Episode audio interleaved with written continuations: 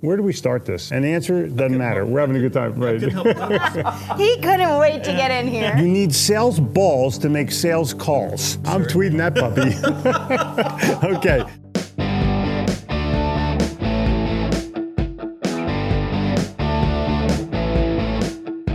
Welcome to the Sell or Die podcast. We're your hosts, Jeffrey. And Jen Gitomer. I'm the author of The Little Red Book of Selling and 15 other best selling books, and the creator of the Seven Figure Sales Formula program. I grew up in Philadelphia, sold in New York City, but was smart enough to move to Charlotte, North Carolina. And I'm the author of Sales in the New York Minute and creator of Breakthrough Business Babe Community.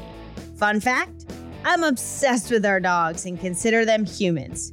If you have a dog, you know exactly what I'm talking about. Sell or Die is for sales professionals, salespeople, sales managers, entrepreneurs, and business owners who want to sell more at full price, earn loyalty, and have an unlimited stream of referrals. Every single episode is going to give you real world, easy to implement solutions so that you can get your calls returned, your proposals read and acted on, all while creating relationships that you can take all the way to the bank. It's time to sell or die.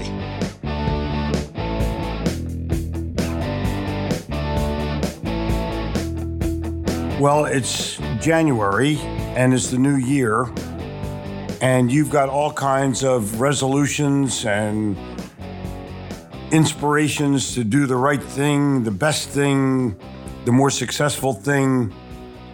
And the words of Jim Rohn ring in my ears all the time that if it's easy to do, it's easy not to do. Whoa, that's so powerful. And I'm challenging you, and Jen is going to further challenge you to do the hard thing for yourself first. People take the easy way, and you can do the water thing by taking the easiest path.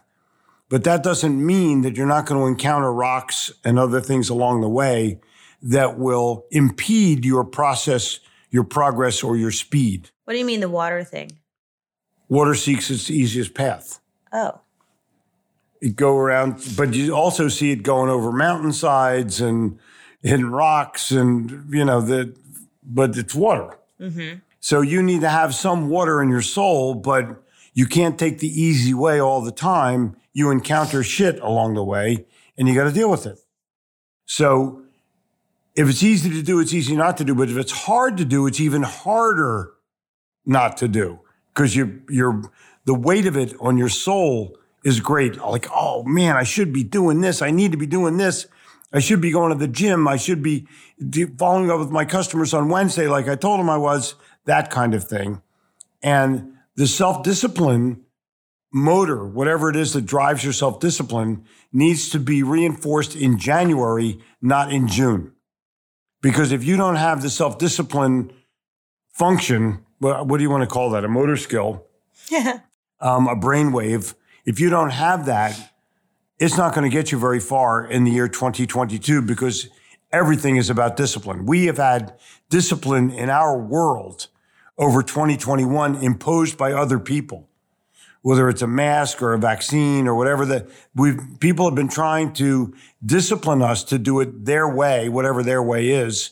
And it's been fighting against you because you don't want to be locked down. You don't want to be told what to do or how to do it, but you need to be able to do it for yourself. And you need to be able to do it for yourself first, your family second, and then figure out what else you got to do. You're a pretty disciplined person at the beginning of the pandemic when you Yeah. decided you were going to go live during the pandemic. Mhm. You started going live at the same time every day. That's a that's a discipline. Right? And you didn't miss a day. You did every single day. Yep. And it's been hundreds of days. Yep. And that takes discipline. So it shows you you have it. Then the question is, how do you exercise it? Mm. Well, uh, someone listening to this might say, but I don't have it that, Jeffrey. I would never do however many hundreds of days of live. That's your fault. you know, if you if you don't have what it takes to perform the self discipline, maybe you don't have what it takes to succeed in the way that you want to. Because every part of success requires a discipline, whether you're trying to be a black belt in karate or a better driver, it's discipline. But see, I think that's the distinguishing factor is the motivation behind the discipline. You are motivated to show up for your audience. You have found a why, you have found a purpose in in what like if if if there was a day where you weren't going to show up or couldn't show up or whatever, you would immediately think X. Oh no, I don't want to keep people waiting. They're showing up from whatever the thing is. That Yeah. that's part of your purpose.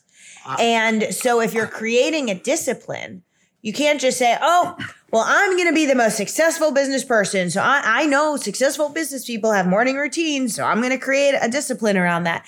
That doesn't work like that. You have to identify your your why, your purpose for wanting that discipline in the first place. And then Jen calls it motivation. I call it intention. If you don't intend to do it, it ain't going to get done, period. And uh, motivation will last for a period of time, but inspiration can last forever. So I just want to be clear on the discipline of it and then move into okay, what are you going to do about it? You need a challenge. You need something that's going to have an outcome that will please you or at least satisfy you and put you in a put you to the next level. And that requires self-discipline.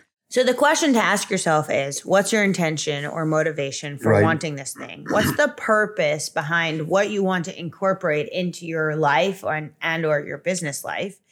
And what's the discipline you need to create in order to achieve or create the thing that you want to create? Let me just say one more thing. Also visualize the outcome. So because if you visualize the outcome, it's going to be a heck of a lot easier to create the self-discipline. That's cool.